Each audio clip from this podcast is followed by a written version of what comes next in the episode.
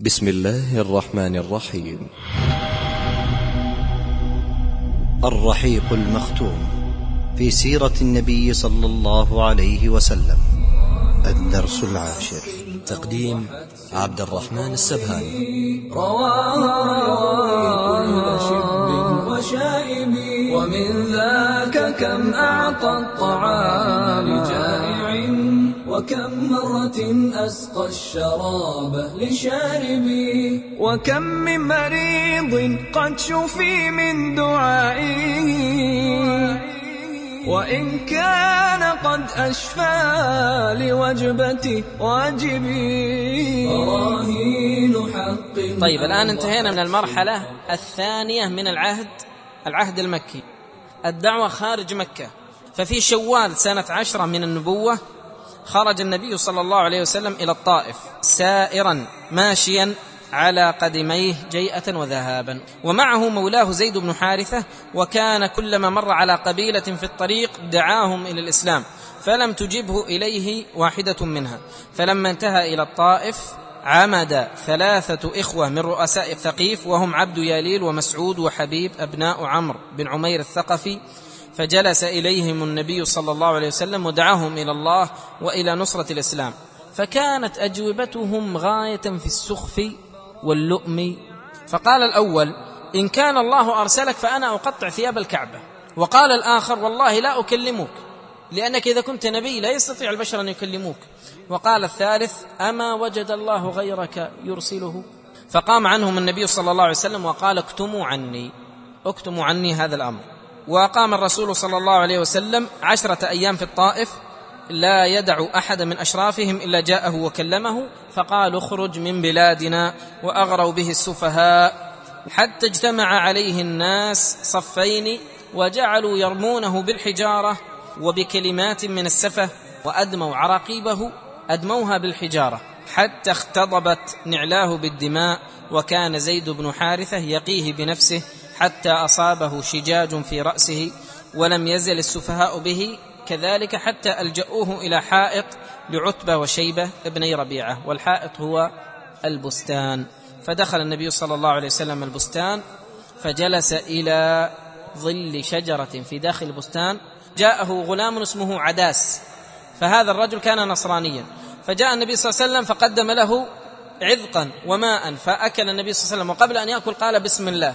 فقال هذا الغلام ما هي هذه الكلمة؟ لا يقولها أهل هذا المكان. فقال صلى الله عليه وسلم من أي البلاد أنت يعني عداس؟ قال أنا نصراني من أهل نينوى. فقال النبي صلى الله عليه وسلم من قرية الرجل الصالح يونس ابن متى؟ فقال له هذا ما يدريك ما يونس. قال أنا نبي وهو نبي فأكب عليه يقبل يديه ورجليه وأسلم. في قمة الاصطدام كسب النبي صلى الله عليه وسلم رجلا لدعوته. فما قال نصراني في مكان لا يؤبه به خادم لا ندعوه إلى الإسلام بل دعاه إلى الإسلام وهو في هذه الحالة الشديدة. روى البخاري عن عروة بن الزبير أن عائشة رضي الله عنها قالت يا رسول الله هل أتى عليك يوم كان أشد عليك من يوم احد قال لقيت من قومك ما لقيت وكان أشد ما لقيت منهم يوم العقبة يعني الطائف. عرضت نفسي على ابن عبد ياليل بن عبد كلال فلم يجبني إلى ما أردت. فانطلقت وأنا مهموم على وجهي فلم أستفق إلا وأنا بقرن الثعالب وهو ما يسمى بقرن المنازل. فوضعت رأسي فإذا أنا بسحابة قد أظلتني فنظرت فإذا فيها جبريل فناداني فقال إن الله قد سمع قول قومك لك وما ردوا عليك وقد بعث الله إليك ملك الجبال لتأمره بما شئت فيهم. فناداني ملك الجبال فسلم علي ثم قال يا محمد فما شئت إن شئت أن أطبق عليهم الأخشبين أي لفعلت والأخشبان هما جبلين بمكة.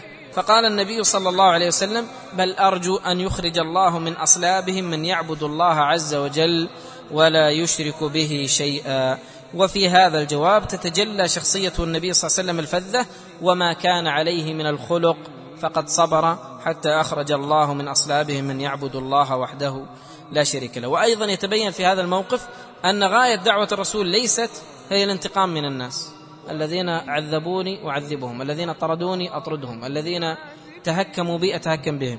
في نفس الرجوع من الطائف أكرم الله نبيه صلى الله عليه وسلم بأن صلى وصلى بصلاته الجن فنزلت الجن يصلون مع النبي صلى الله عليه وسلم وما علم بهم حتى أطلعه الله عليه بهذه الآيات وأن حضورهم كان لأول مرة. قال الله سبحانه وتعالى وإذ صرفنا إليك نفرا من الجن يستمعون القرآن فلما حضروه قالوا أنصتوا فلما قضي ولوا إلى قومهم منذرين فأسلم الجن وبالمباشرة ذهبوا إلى قومهم ينذرونهم وأكرمه الله عز وجل بهذين الكرامتين الكرامة الأولى نزول الملك ملك الجبال والثانية أن أكرمه الله بدعوة الجن.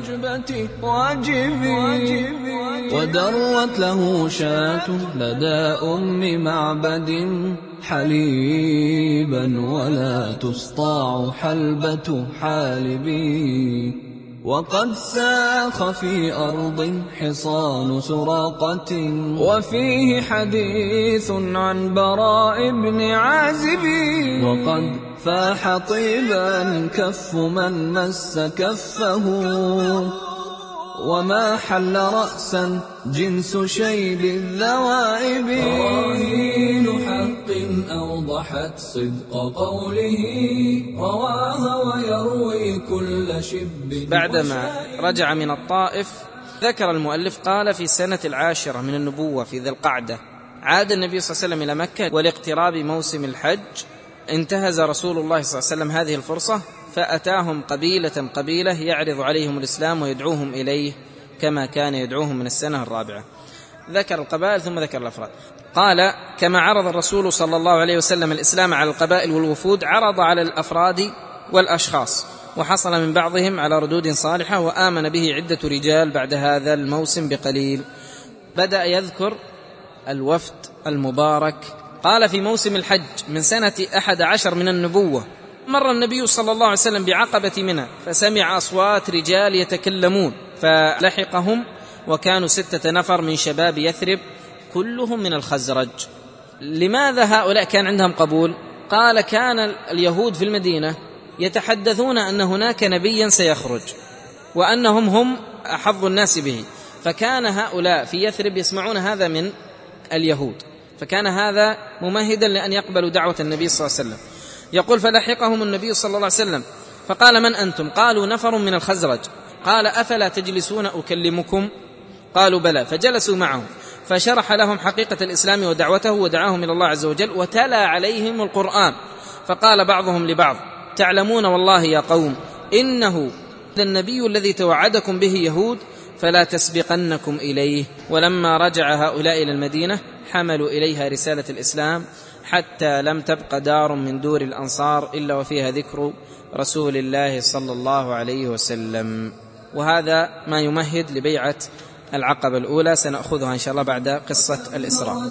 أسقى الشراب لشاربي وألقى شقي القوم فرث جزورهم. على ظهري والله ليس بعازبي فألق ببدر في قليب مخبث, مخبث.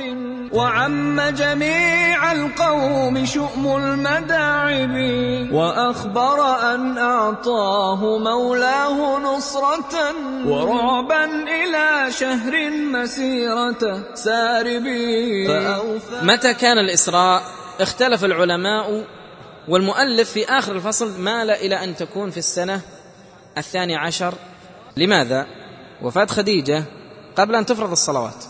ووفاة خديجة السنة عشرة. قال ابن القيم رحمه الله قال لم يقم دليل معلوم على ليلة الإسراء ولا على شهرها ولا على عشرها يعني أي عشر من الشهر. بل النقول في ذلك منقطعة مختلفة ليس فيها ما يقطع به. من السنة الحادية عشر وما بعد. هذا أقرب ما يكون. ما الذي حصل في الإسراء؟ قال أسري برسول الله صلى الله عليه وسلم بجسده على الصحيح من المسجد الحرام إلى بيت المقدس راكبا على البراق صحبة جبريل عليهما الصلاة والسلام. فنزل هناك وصلى بالأنبياء اماما وربط البراق بحلقة باب المسجد. ثم عرج به تلك الليلة من بيت المقدس إلى السماء الدنيا فاستفتح له جبريل ففتح له فرأى هنالك آدم أبا البشر فسلم عليه فرحب به ورد عليه السلام وأقر بنبوته. ثم عرج به إلى السماء الثانية فاستفتح له فرأى فيها يحيى بن زكريا وعيسى بن مريم فلقيهما وسلم عليهما. فرد عليه ورحب به وأقر بنبوته. ثم عرج به إلى السماء الثالثة فرأى فيها يوسف عليه السلام فسلم عليه فرد عليه ورحب به وأقر بنبوته. ثم عرج به إلى السماء الرابعة فرأى فيها إدريس فسلم عليه ورحب به وأقر بنبوته ثم عرج به إلى السماء الخامسة فرأى فيها هارون بن عمران فسلم عليه ورحب به وأقر بنبوته ثم عرج به إلى السماء السادسة فلقي فيها موسى بن عمران فسلم عليه ورحب به وأقر بنبوته فلما جاوزه بكى موسى فقيل له ما يبكيك؟ فقال أبكي. لأن غلاما بعث من بعدي يدخل الجنة من أمته أكثر مما يدخلها من أمتي. ثم عرج به إلى السماء السابعة فلقي فيها إبراهيم عليه السلام فسلم عليه ورحب به وأقر بنبوته ثم رفع إلى سدرة المنتهى ثم رفع له البيت المعمور ثم عرج به إلى الجبار جل جلاله فدنا منه حتى كان قاب قوسين أو أدنى فأوحى إلى عبده ما أوحى. وفرض عليه خمسين صلاة فرجع حتى مر على موسى فقال بما أمرك؟ قال بخمسين صلاة. قال إن أمتك لا تطيق ذلك ارجع إلى ربك فاسأله التخفيف لأمتك. فالتفت إلى جبريل كأنه يستشيره في ذلك فأشار أن نعم إن شئت. فعلى به جبريل حتى أتى به الجبار تبارك وتعالى فوضع عنه عشرا ثم أنزل حتى مر بموسى فأخبره فقال ارجع إلى ربك فاسأله التخفيف. قال فلم يزل يتردد بين موسى وبين ربه حتى جعلها خمسا فأمره موسى بالرجوع وسؤال التخفيف فقال لقد استحييت من ربي ولكن أرضى وأسلم فلما بعد نادى مناد أن أمضيت فريضتي وخففت عن عبادي انتهى من زاد المعاد. وأيضا من ضمن ما ذكر أن النبي صلى الله عليه وسلم عرض عليه إناء من لبن وإناء من خمر وإناء من عسل. فاختار النبي صلى الله عليه وسلم إناء اللبن. فقال له جبريل هديت الفطرة أما إنك لو اخترت الخمر لغوت أمتك. قال ابن القيم فلما أصبح رسول الله صلى الله عليه وسلم في قومه أخبرهم بما أراه الله عز وجل من آياته الكبرى فاشتد تكذيبهم له وسألوه أن يصف لهم بيت المقدس. قال فجلاه الله له حتى عاينه فطفق يخبرهم عن آياته ولا يستطيعون أن يردوا عليه شيئا فلم يزدهم ذلك إلا نفورا وأبى الظالمون إلا كفورا. جاءوا إلى أبي بكر فجاءوا إلى أبي بكر قال ما بلغك ما قال صاحبك؟ قال وما قال؟ قال يزعم أنه ذهب إلى بيت المقدس ورجع من ليلته. فقال لهم كلمة مدوية قال إن كان قاله فقد صدق هو لا يكذب أنتم تكذبون. فخابوا وخسروا. وقالوا لماذا يا أبا بكر؟ قال اصدقه على الوحي الذي يأتيه من السماء ولا أصدقه في ذهابه إلى المقدس. ولذلك من يومها سماه النبي صلى الله عليه وسلم الصديق. ومن الحكمة في الإسراء اولا كما قال الله لنريه من آياتنا إنه هو السميع البصير. وقال الله سبحانه وتعالى لإبراهيم وكذلك نري إبراهيم ملكوت السماوات والأرض. وقال عن إبراهيم وليكون من الموقنين. وقال الدكتور زيد الزيد في تشريع الصلاة في السماء بيان لمكانتها في الإسلام وأنها عموده. ولذلك كان من الحكمة أن الإنسان إذا صلى أن يرتفع عن شهواته الدنيوية. وأيضا من أعظم الحكم تطمين للنبي صلى الله عليه وسلم وإذهاب لهمه وغمه لكي ينسى ما حصل له في الطائف وما حصل له من وفاة عمه ووفاة زوجته خديجة. رضي الله عنها. وكم مرة أسقى الشراب لشاربي وأخبر عنه أن سيبلغ ملكه إلى ما رأى من مشرق ومغارب.